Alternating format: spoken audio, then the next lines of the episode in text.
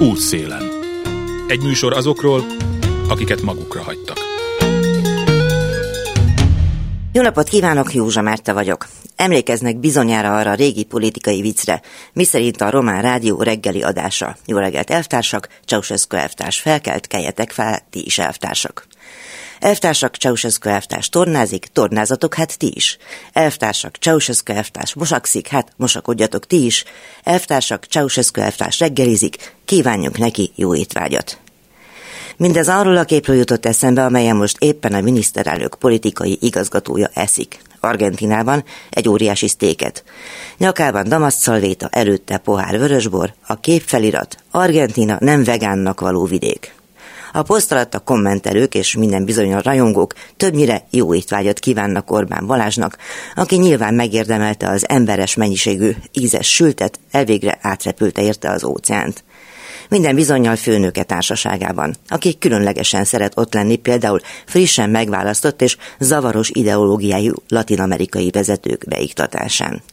De hogy mi lehet a marhasült posztolásának üzenete, az a kérdés. A megfejtés nem könnyű, de a miniszterelnök kolbászain és rezsiszilárd pacaljain edzett magyar közvélemény azért tud olvasni a sorok, vagy inkább a pixelek között. Szó van itt például arról, hogy egy népes küldöttség bármikor eléget bármennyi kerozint egy sztékért is akár. Ahogy Novák Katalinnak sem okozott kognitív diszonanciát az, hogy 26 tonna kerozin elégetésével magángéppel érkezze meg Dubajba, egy klímakonferenciára. Azt a kibocsátott szennyezést is mi szívjuk tüdőre, mert merre úgy látszik már semmit sem szív a kétharmadot rendre visszatapsoló tömeg. Persze az emészség közelebb van, mint a láncfűrészsel és sok terápiával kampányoló dél-amerikai milei országa. És nem is tudjuk, hogy mi volt ott a menü. Visszatérve Argentinára és Orbán Viktor új barátjára, a politikai eliten kívülről érkezett Milei nagy kockázatot jelent Argentina számára, az éles kiadás csökkentéseket tartalmazó sok terápiás gazdasági tervét jól fogadták a befektetők, és az stabilizálja a megingott gazdaságot, de azzal a kockázattal jár, hogy még több embert taszít a nélkülözésbe, akiknek több mint kétötöde már most is szegénységben él, írja a Reuters. Innen nézve van még mit tanulnia a magyar politikai elitnek, legalábbis a gazdaság stabilizálásának tekintetében. A másik célt, az ország jelentős részének mély szegénységbe való taszítását mi is már sikeresen abszolváltuk. Úgyhogy nem is kell túl gondolni a stégzabálással kérkedő csúcspolitikus posztját és az ennek ütemesen tapsoló tömegeket. Kívánjunk egyszerűen Orbán elvtársaknak jó étvágyat! Útszélen. Magas, jellegzetesen mélyhangú tudós, akinek a jelenlétét nem lehetett nem észrevenni. És volt, ahol fél évszázadon át többnyire ott volt, ahol a szegénység, a szegények és az ő problémáik leírhatóak és kutathatóak voltak. Ladányi János szociológus a héten halt meg. A valóság megismerésének nem csak alapos, de szenvedélyes kutatója is volt, arról nem is beszélve, hogy mellé állt olyan ügyeknek, amelyek miatt olykor a bőrét is vására vitte. Például egy kilakoltatás megakadályozásakor. Horváth Aladára Roma Parlament polgárjogi mozgalom elnöke azt írja róla, idézem. A 74 éves korában meghalt Ladányi az egyenlőség szociáldemokrata eszmeisége talajáról vizsgálta a társadalmi valóságot és a folyamatokat. Életét és munkásságát elméleti és cselekedeti szinten is az egyenlőtlenség a kirekesztés csökkentésének és felszámolásának szentelte. Eddig az idézet. Bár tudósként mindig eltartotta magától a szubjektív hangvételt és az önelemzést, utolsó könyveiben éppen ezekkel igyekezett számot vetni. Arról, hogy mit jelentett neki a szegregátumok világa, és mit az a polgári Újpest, amelyben született és felnőtt. Hanyatló világok című könyve megjelenésekor három évvel ezelőtt készített vele interjút Váradi Júlia. Ebből idézünk egy részletet, majd barátjával és pályatársával, Cseperi György szociálpszichológussal beszélgetünk Ladányi Jánosról. Útszélen. Általában azokról a dolgokról nem beszéltem, és ez teljesen tudatos volt, amiben nem tudok és nem akarok bizonyos okok miatt objektív lenni, és azt gondoltam, hogy az ember ha valamiben nem tud objektív lenni, akkor ne szociológus legyen, hanem alanyi költő. Azt gondoltam, hogy talán megengedhetem magamnak, Sokat szoktunk még régi barátaimmal beszélgetni Újpestről. Újpest, amikor én születtem, még az közvetlen azelőtt volt, hogy Budapestes csatolták, úgyhogy én, én, én Újpesten születtem, és amikor elfelejtik a születési helyemet, akkor a fiatalabbak azok mindig kiavítanak, hogy az nem Újpest, hanem Budapest.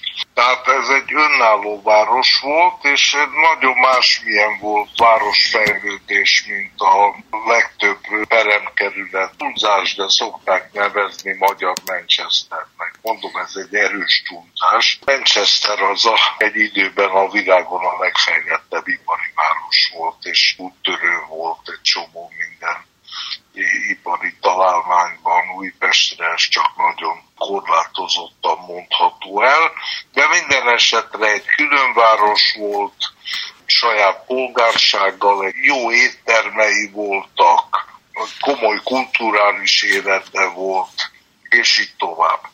Ezt mi már nem láttuk, mi ennek úgy fogalmaztam, hogy a, a romjainak a romjait láttuk csak, de ez is fantasztikus volt, és ez azt hiszem egész életemre nyomot hagyott bennem. Annak ellenére, hogy én az egyetem elvégzése után már elköltöztem Újpestről, és az utóbbi időben már alig járok Újpesten, mert már nem is ismerek nagyon senkit. Hát és még mindig a, szívem csücskenítőm, ha álmodom, akkor még mindig általában Újpesten járok. Az apai és az anyai család az eléggé különböző. Az anyai családom, hát minden család nagyon izgalmas, és ehhez nem kell polgárcsaládnak lenni, minden család nagyon érdekes és izgalmas. A anyai családom különösen izgalmas nekem, ott voltak középkorig visszamenően rabi ősök, és aztán egy idő után nagypolgárok lettek már Újpesten.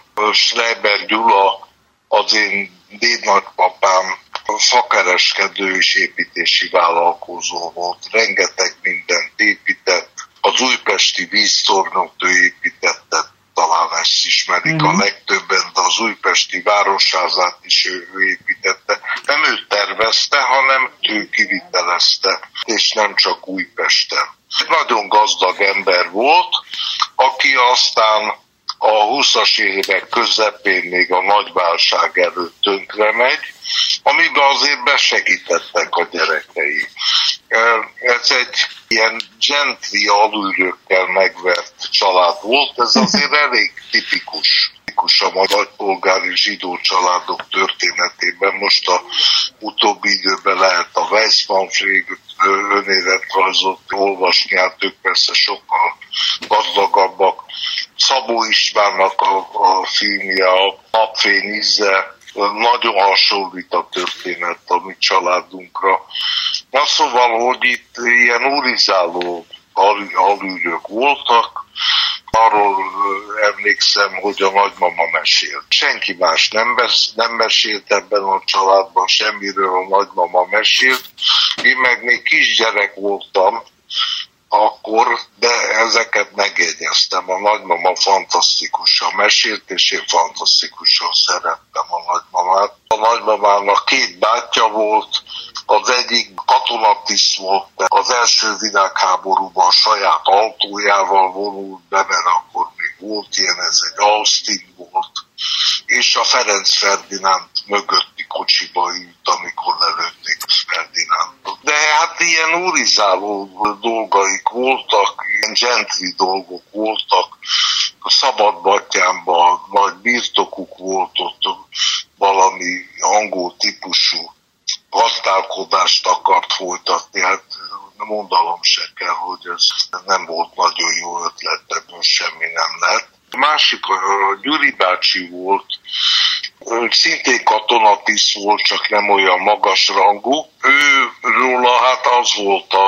Újpesten eléggé általánosan ismert sztori, sztorik egyike, hogy amikor egy kicsikét berugott, akkor célba lőtt az Árpád úton a lámpákra, meg beuratott a lovával a kávéházba, meg hát ilyen dolgokat csinált, ezt egy zsidó nagypolgári családban ez, ez botránnak számított, más családban is botránnak számított, és rengeteg ilyen történet van. És akkor volt a nagymama, aki elég fiatalon ment férhez, nagyon szép volt a nagymama, az első férje különösen elég jelentős összegeket kártyáztak és ruletteztek el, úgyhogy ez hozzájárult a én nagyapám elszegényedéséhez, de ahogy mondani szokták, hogyha egy nagyon gazdag ember elszegényedik, akkor még mindig jobban van eleresztve, mint hogyha egy szegény ember meggazdagodik. Azért elég jól élt ez a család egész a holokausztig,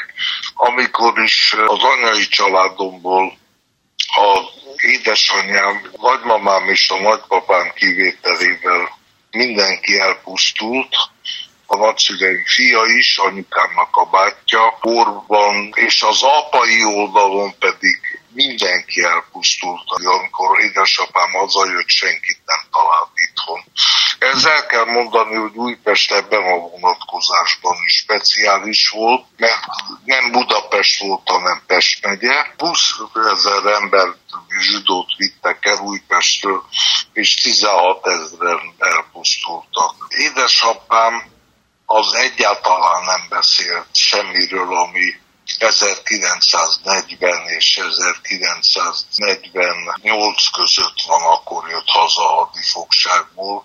Semmiről nem beszélt, volt egy-két hadifogolytársa, munkaszolgálatos társa, azokkal, beszél, azokkal beszélgettek ilyenről velük soha. Ez az egyik megoldás. Szóval az, az apai oldalon én semmit nem hallottam, és rettele szégyenletesen keveset tudok. Édesanyám nagyon keveset, és inkább ilyen szubjektív foszlányokat mesélt erről, és nagyon-nagyon ritkán a nagy nagymama beszélt. De nagyon kevéssé határozta meg az én életemet, legalábbis amit én akkor gondoltam, mert úgy viszonyultunk ehhez, ahogy nagyon sokan mások is viszonyultak, hogy ez egy borzalmas dolog volt, ez egy, általában ez egy borzalmas évszázad volt, de hát ez történelem, ez nem ismétlődhet meg. Hát nagyon sokan voltak olyanok, akik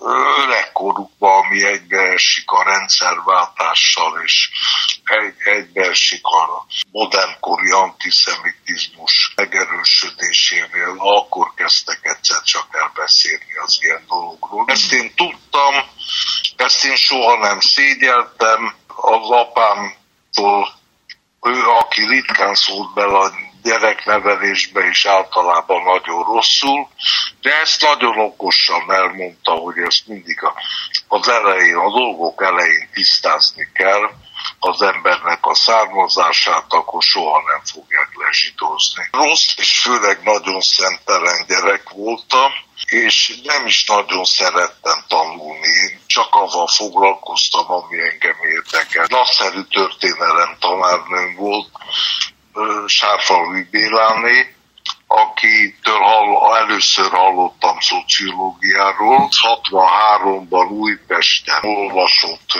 kiváló valaki volt, történelmet is fantasztikusan tanított. Engem az izgatott a legjobban, hogy annyiféle dogmát tanultunk, hallottunk, és kellett tudnunk.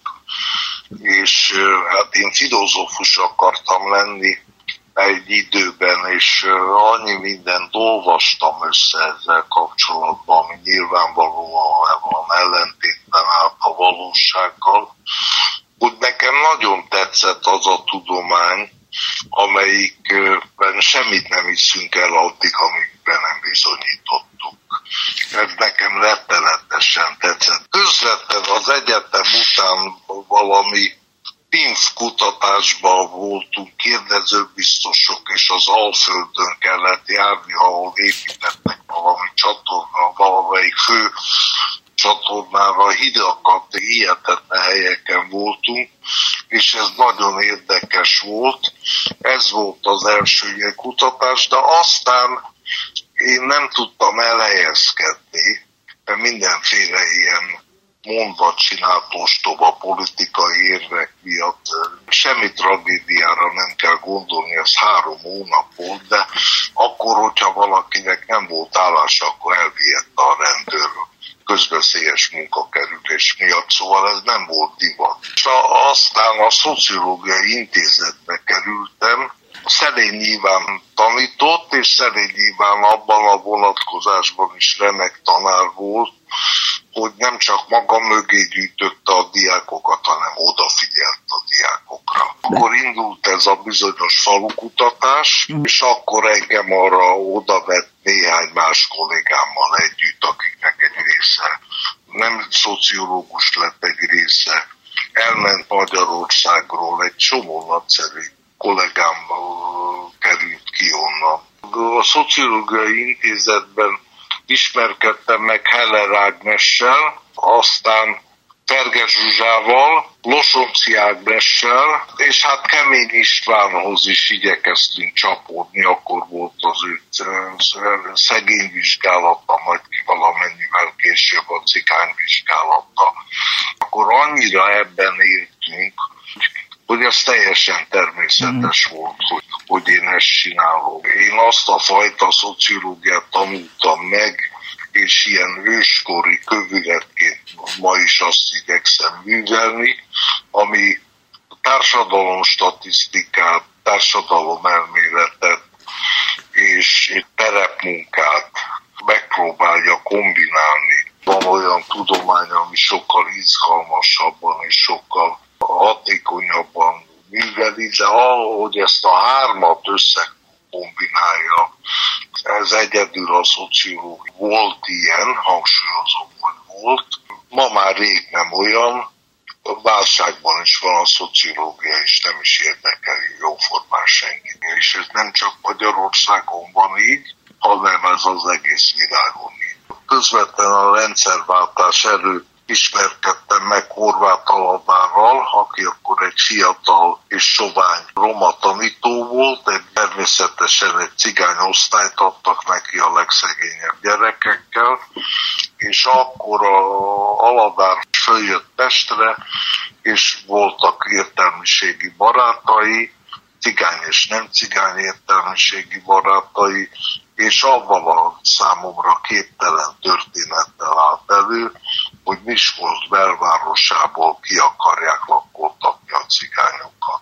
Egyszer csak rájöttek a Miskolcnak a ultrabalos posztálista urai, hogy ezeket a lakásokat érdemes meg az egész városrészt föl kéne újítani, és ők, ők milyen jól tudnának ott lakni. De hát a cigányok útba voltak, őket ki kell költöztetni. Hosszú a történet, a vége az, hogy egy olyan helyre kell költöztetni őket, ahol, ahol senki nincs, nem zavarnak senkit. Ezt a Miskolci repülőtér mellett a Sajó árterületén találták meg. Ezt először egyszerűen nem ittük el, de amilyen hamar lehetett, elutaztuk Miskolcra, és azt találtuk, hogy még rosszabb a helyzet annál. Részt vett a Havas Gábor említeném először meg és, Soltot Idiát, Diskó Ilomát és olyan cigány értelmiségieket, mint amilyen Balog Attila költő, és így tovább. És akkor az történt, hogy ez is a horvát aladárnak köszönhető, nem egyszerűen kitaláltunk valamit, hogy, hogy oda miért nem, és, és hova, és máshova miért igen, hanem az volt, hogy leültünk az érintett romákkal, és megkérdeztük, hogy ők mit akarnak, hogy akarnak-e gettóba költözni, vagy nem, mert persze mindenféle kormánypárti agitálás folyt, hogy az milyen jó lesz 29 méterre költözni. Hogy először fordult elő Magyarországon és tudomásom szerint Kelet-Európában, hogy nem megfutamodtak a, a cigányok, hogy elvándoroltak a cigányok, vagy pártfogókat kerestek a cigányok, hanem elkezdték megszervezni magukat. Ez a roma polgárjogi mozgalomnak a kezdete, nem sokkal később megalakult a Bralipe. Horváth Aladár könyvében ezt részletesen lehet olvasni. Miskolcon tragikus a helyzet, mert először ugyan elkezdett egy normális irányba, európai irányba elmozdulni a, a helyzet, de hát aztán nagyon hamar, mint ahogy nem csak roma ügyben, hanem általában Magyarországon, nagyon hamar szétfoszlottak azok a reménységek, amik a rendszerváltással kapcsolatban voltak, és elérkeztünk oda, ahol most vagyunk. Ezért sincs se értelme, sincs értelme csak cigányügyről beszélni, az mindig a része a nagy politikának, és mindig kicsibe, sokkal élesebben mutatja azt, ami, ami nagy, ami össztársadalmilag igaz. Miközben Miskolcon hívtuk a harcunkat, akkor került a kezünkbe egy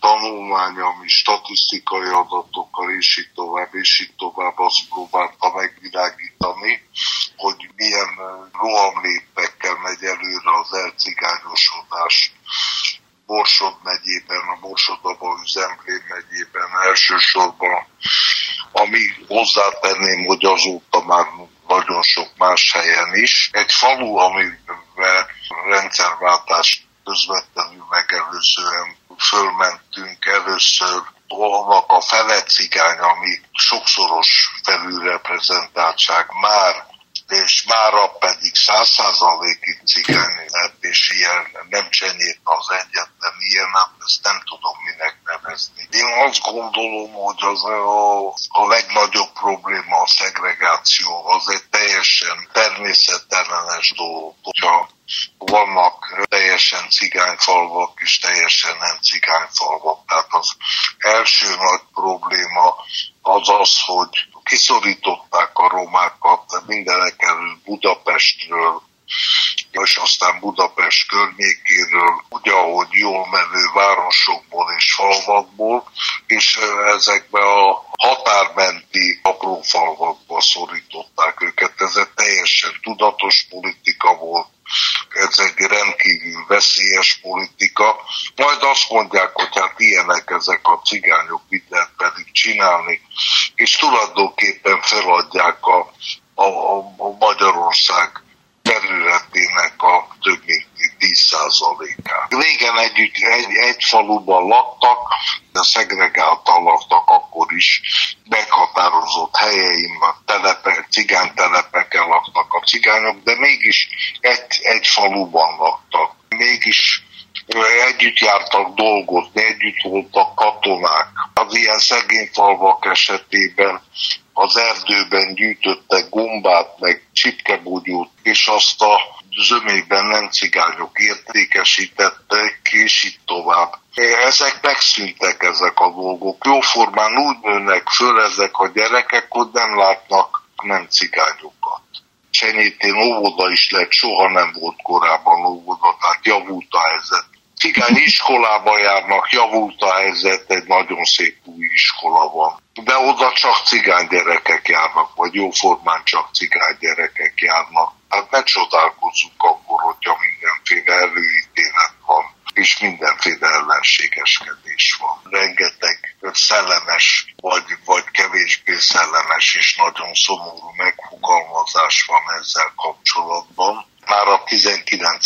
század erejétől, Például, hogy, szalmalánk nemzet, ez csak bizonyos rövid fellángolásai vannak, és aztán rögtön kiúj. Aztán kompország, amelyik nem találja a helyét, azt is szereti azt hinni, hogy híd kelet és nyugat között híd Ázsia és Európa között, de nem híd, hanem komp, amelyik ide-oda jár, és így tovább, és így tovább. Én azt mondom, hogy ezek nem állandó és, meg, és megváltoztathatatlan tulajdonságok, ezek változhatnak, és változniuk is kell ahhoz, hogy törvaltra jussunk. Nem csak, hogy nem jól bánunk magunkkal, hanem engedjük, hogy nem jól bánjanak velünk, mert ez nem a mi ügyünk, ez a felsőségnek az ügye, és legyintünk egy nagyot, illetve azt hiszük, hogy ki tudunk bújni ebből, hogyha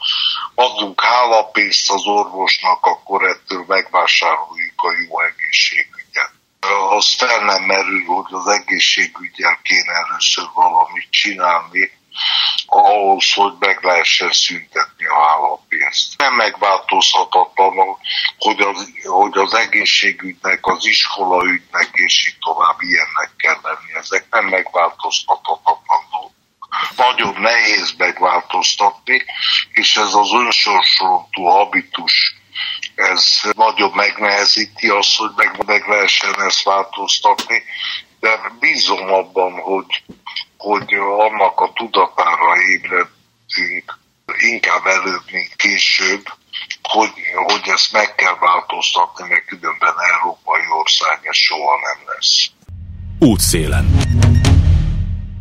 Csepeli György, szociálpszichológus, szociológus van itt. Köszönöm, hogy eljött. Azért hívtam sajnos, mert hogy Ladány János szociológus barátunk meghalt a héten. A holnapi ésben olvasható is lesz az, amit ön gondol róla, de most talán beszélgessünk erről, hogy, hogy tulajdonképpen ez egy életút, vagy egy többé-kevésbé párhuzamos életútként is tudunk erről beszélni, meg azt néztem szintén az ésben, hogy gyakorlatilag szinte minden könyvéről írt is. Hát főleg a élete utolsó periódusában írt könyveiről írtam, a korábbiakat olvastam és tanítottam. Igen, mert hogy az utóbbi években a Covid után, vagy a Covid óta talán azóta gyakorlatilag megpróbálta mindazt bepótolni, amit az ő szokásos mozgékonysága és egyebek miatt elveszített, és az írásban menekült, így látja, nem? Igen, és az is belejátszott, hogy hát tulajdonképpen kikerült a tudományos életnek a főáramából, ugye nem tanított már a egyetemen, csak a Vezlin, és nem kapott kutatási forrásokat, tehát marginalizálódott bizonyos értelemben, szellemileg persze nem, és voltak éppen ez kompenzálta, ami egybeesett egy sajátos fordulattal, hogy tulajdonképpen önmagát kezdte el keresni, önmagát kezdte el kutatni, egyszemélyes szociológiát művelt, és ő saját maga volt ennek a szociológiának a hőse, de önmagán keresztül szerintem az utolsó művei azt mutatták, hogy egy fantasztikusan érdekes társadalomtörténeti képet, szinte mondhatnám, korkép, korképet rajzolt, főleg a magyar értelmiség egy bizonyos rétegéről, és egy nagyon fontos településről, ami az ő életének egyik centruma. Újpest. Az elsüllyedt Újpest, mert az az Újpest, ami ma van, az, az már nem az, ami az ő gyerekkorában volt, nem beszélve az ő szüleinek, meg nagyszüleinek a gyerekkoráról. Volt egy fantasztikusan jó kiállítás ugye nyáron, az újpesti rendezvénytérben, és ott ugye az elfeledett újpestiek elevenedtek meg, akik hát kivétel nélkül zsidó családok voltak, az a rétege a zsidóságnak, mely nagyon erőteljesen asszimilálódott, és rengeteget tett annak érdekében, hogy a feudális Magyarországból egy modern kapitalista Magyarország legyen. Újpestet voltak éppen ezek a családok tették nagyjá, és aki figyelmesen nézte ezt a kiállítást, ott láthatta a kis alányit is az egyik fényképen, igaz, hogy pont rossz családhoz tették a képét, de az ő családja is benne van ebbe a, ebbe a galériába. Számomra azért volt érdekes, hogy elkezdte ezeket az ilyen egyszemélyes családtörténeteket, vagy nem is tudom, minek neveztük valamilyen műfaj meghatározást ki tudunk találni, hogy olvastam is, talán hallottam is több interjúban, meg valamelyik könyvének a fülszövegében is benne van az, hogy ő korábban azt gondolta, hogy tudósként, amihez nincsen módszertana, ahhoz nem nyúl hozzá, mert az az alanyi költőnek a dolga. De tulajdonképpen itt azt ismerte be, hogy egy kicsit megpróbálta a szubjektíven keresztül nézni azt, amit mindig így eltartott magától. Hát aki őt ismerte személyesen, azt tudta, hogy ez a, ez a alanyi költő, ez tulajdonképpen Csipke Rózsika álmát alussza benne, mert fantasztikusan érzékeny ember volt, narciszista volt az elejéig, tehát a fő témája saját maga volt, de a saját maga nem a borderline értelemben, hanem mondom ebben a szociológiai értelemben volt a témája, és átszűrte a saját élményeit egy, egy egészen elképesztően világos és tiszta, mondhatnám kristály tiszta ö, ember és társadalomképbe. Ez egy hát olyan liberális ö, társadalomkép volt, ami a, hát az igazi magyar liberalizmus, tehát benne volt a, a szabadság, benne volt a közösség, benne volt a vállalkozás, tehát mindaz, ami a liberalizmus nagyjá teszi, és értékessé teszi, de másfelől meg ugye a család, amiben felnőtt, az őt messze menően érzékenyítette a legkülönbözőbb egyenlőtlenségek iránt. És az Újpest, amit ő leír, az attól olyan varázsos, hogy ott tényleg mindenki együtt volt. Tehát együtt volt a volt csendőrtisztnek a gyereke, a, a, az Auschwitzból visszajött anyának a, a lánya, a sportpályáknak a, a fiatalsága, tehát egy nagyon vegyes társaság jött össze ott az ő gyermekkorában, és ez bizonyos értelemben véve programozta, programozta az ő tudományos pályáját is, amelyet ez a csoportok iránti érzékenység, és főleg a diszkrimináció iránti érzékenység jellemez. Tehát egyszerre volt, ha, ha ezt lehet mondani, Max Weberi értelembe vett értékmentes szociológus, és a maga kifejezésével élve hát egy érzékeny alanyi költő, amit tulajdonképpen elleplezett, de az élete utolsó 5-6 évében kijött belőle ez a líraiság, és az, a stílusa megfigyeli, de számára is meglepő volt, hogy fantasztikusan szellemes és rugalmas és hajlékony írói stílus volt. Tehát láttatta a sportpályát, az uszodát, az éttermet, ahol dolgozott, mint pincér, fantasztikus humorról tesz tanulságot. Tehát benne volt egy, egy másik ladányi, akit azok ismertek, akik személyesen beszélgettek vele, de aki csak a műveit olvasta, az nem gondolta volna, hogy, hogy van egy ilyen ladányi is. Tehát ilyen értelemben véve az életmű kétarcú. Hát persze, meg azok is ismerték, akikkel valamilyen szinten találkozott a terepen. Én mondjuk, hogy ne áruljak zsákba macskát, én onnan ismerem őt, hogy a 90-es évek legelején, amikor megalakult Pécset a Gandhi gimnázium, akkor őt ez nagyon érdekelte. Én pedig ott kezdtem el mondjuk az újságírói pályámat, meg a tanári pályámat is, tehát bevonottam ebbe a történetbe, és iszonyú lelkesen, amikor csak lehetett, vagy két görbefát így összecsaptak, akkor azonnal ott volt, és bárhova jött, ahol gyereket lehetett látni, ahol uh, családokat lehetett látni, akiknek ez kérdés, hogy az iskolához hogy viszonyuljanak, nem csak a Gandhi gimnáziumhoz, hanem általában a gyerekek iskoláztatásához, és ez már túl volt azon, amikor ő elkezdte Miskolcon tulajdonképpen az aktivizmusba való belefolyását, de nem menjünk, kicsit menjünk a legelejére. Tehát, hogy ő nem szociológiát végzett, mindjárt megmondjuk, hogy miért, közgazdaságtant végzett, ahogy ön is pszichológiát végzett, és talán még orosz szakot is, mert hogy akkor nem volt alapképzés a 70-es, 60-as, 70-es években, nem volt tudom a szociológus alapképzés, ugye? Nem, nem. Hát eleve én, én nem is vagyok szociológus, én szociálpszichológus vagyok, vagyok, ugye a pszichológiai alapképzettségemből következik. Ő belőle a közgazdászból úgy lett szociológus, hogy tulajdonképpen saját magát képezte ki, illetve találkozott olyanokkal, Kemény Istvánnal például, akik szociológiai munkát végeztek. De ő már az első cikkét közösségi témából írta, ahol feltűnés keltett, és ilyen szempontból közgazdászként is megállta volna a helyét, csak volt benne, pont amit maga mond, egy, egy, egy hihetetlen erős érdeklődés a, a konkrét egyedi sorsok iránt, az emberek iránt. Én voltam vele többször terepen, és akkor feltűnt, hogy tulajdonképpen az ő szociológiai munkája mögött mindig volt egy borzasztó erős, ilyen megélt élmény alap. És ezt tette az ő elméletét annyira ütőképessé. Önök olyan szempontból hasonlóképpen látták a világot, hogy ön általában azt szokta írni, vagy oda szokott egy csomó dolgot visszavezetni, hogy az ember identitása, nemzeti identitási identitás traumák és ilyesmik használják, vagy fogják majd befolyásolni az életét, és azt, hogy milyen személyiségé válik. Ő pedig tulajdonképpen azt mondja, hogy aki nyomorban születik, azt meg fogja határozni a nyomor, tehát a másik fajta identitás, ha ezt egyáltalán lehet annak nevezni, ő erről vezeti le a társadalmi problémák egy részét.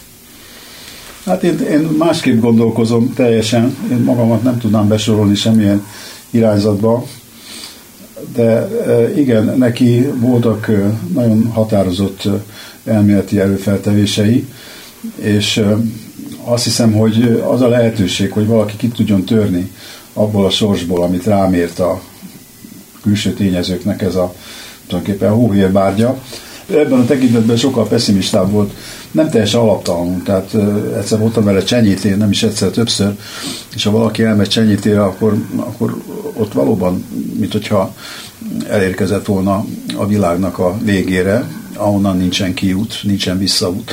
Én ilyen szempontból azért nagyobb lehetőséget látok a, abban, amit úgynevezett a social empowerment, tehát hogy az ember saját magát felszabadítsa.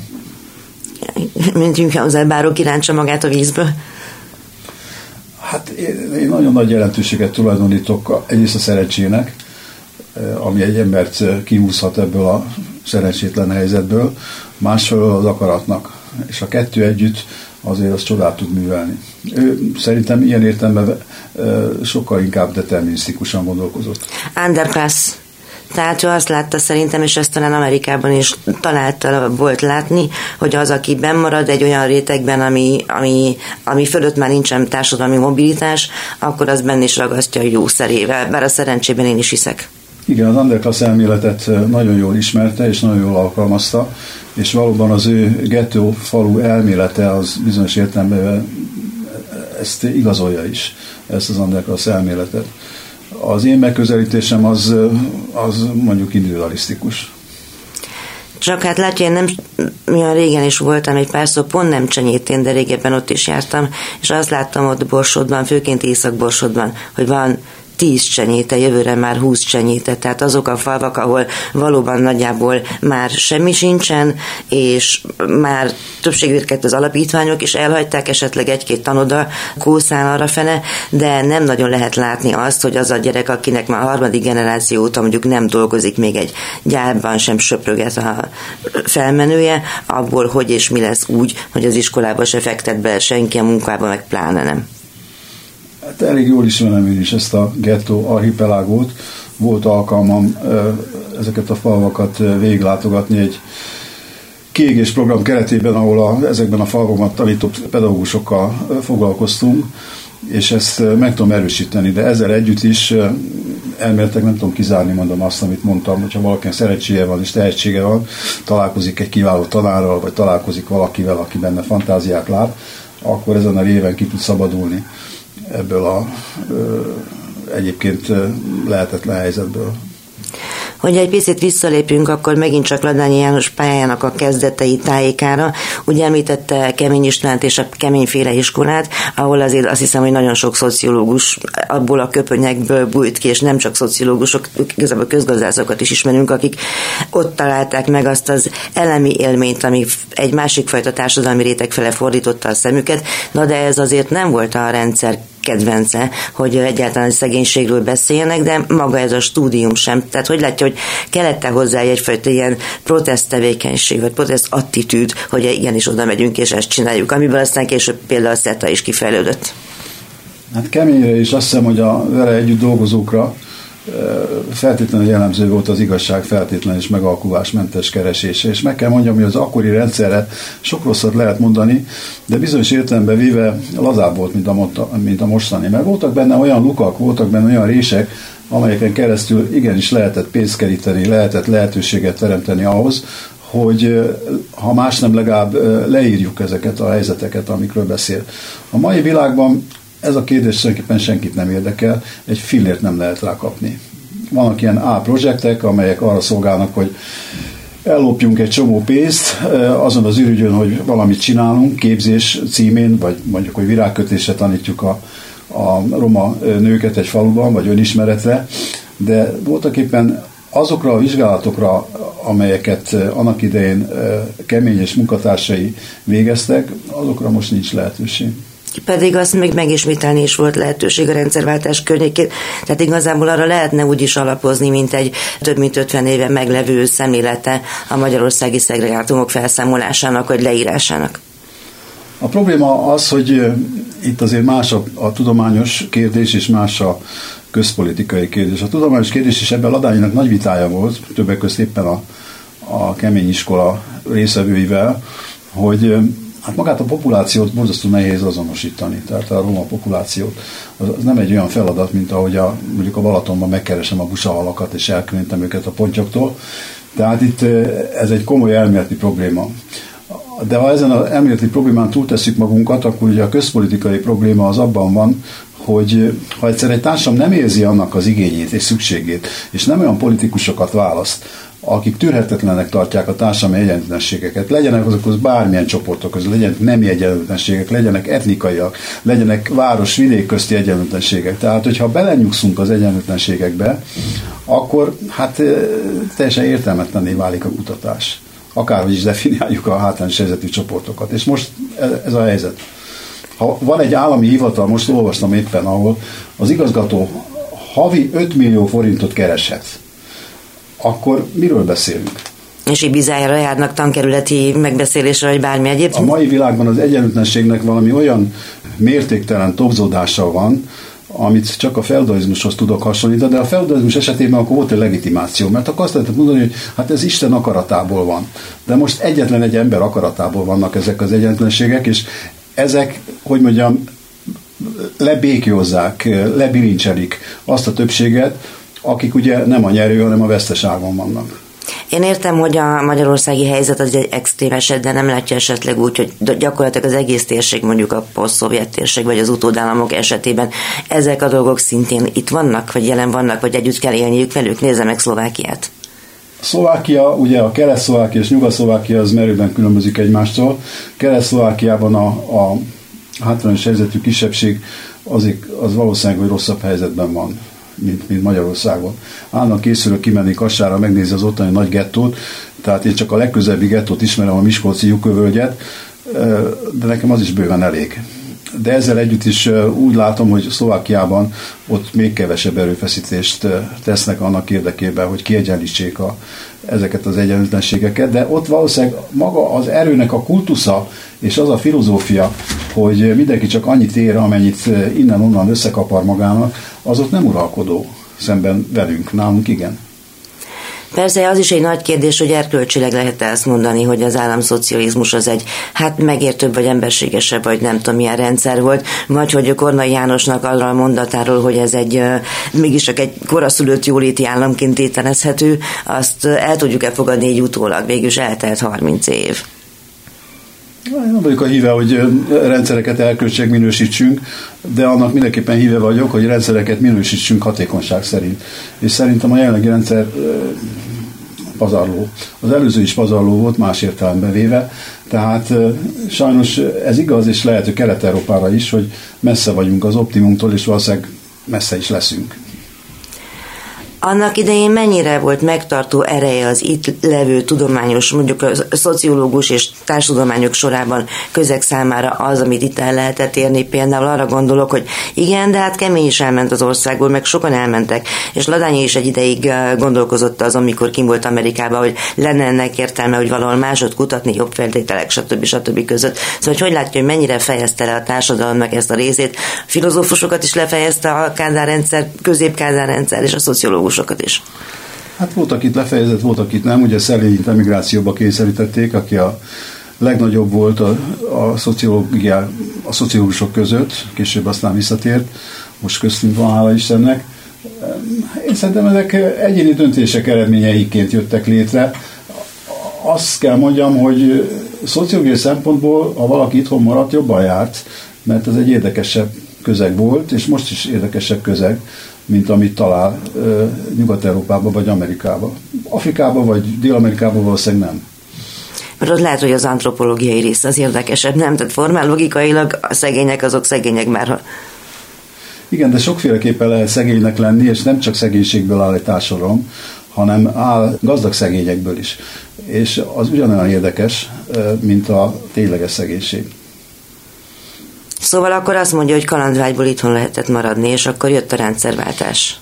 És akkor dárultak fel olyan kapuk, amikről tudtuk, hogy ott vannak bezárva, de nem láttuk, hogy mi van például Csenyétén, nem láttuk, hogy mi van Miskolci gettokban, és így tovább. Követte ezeket a dolgokat közelről? Közelről nem követtem, de hogy mondjam, nyilván a hírek alapján követtem, meg bizonyos akciókban magam is részt vettem, de soha nem éreztem magamba ahhoz elég indítatást, hogy oly mértékig aktivista legyek, mint ahogy a bizonyos, élete bizonyos pontjain János aktivista volt.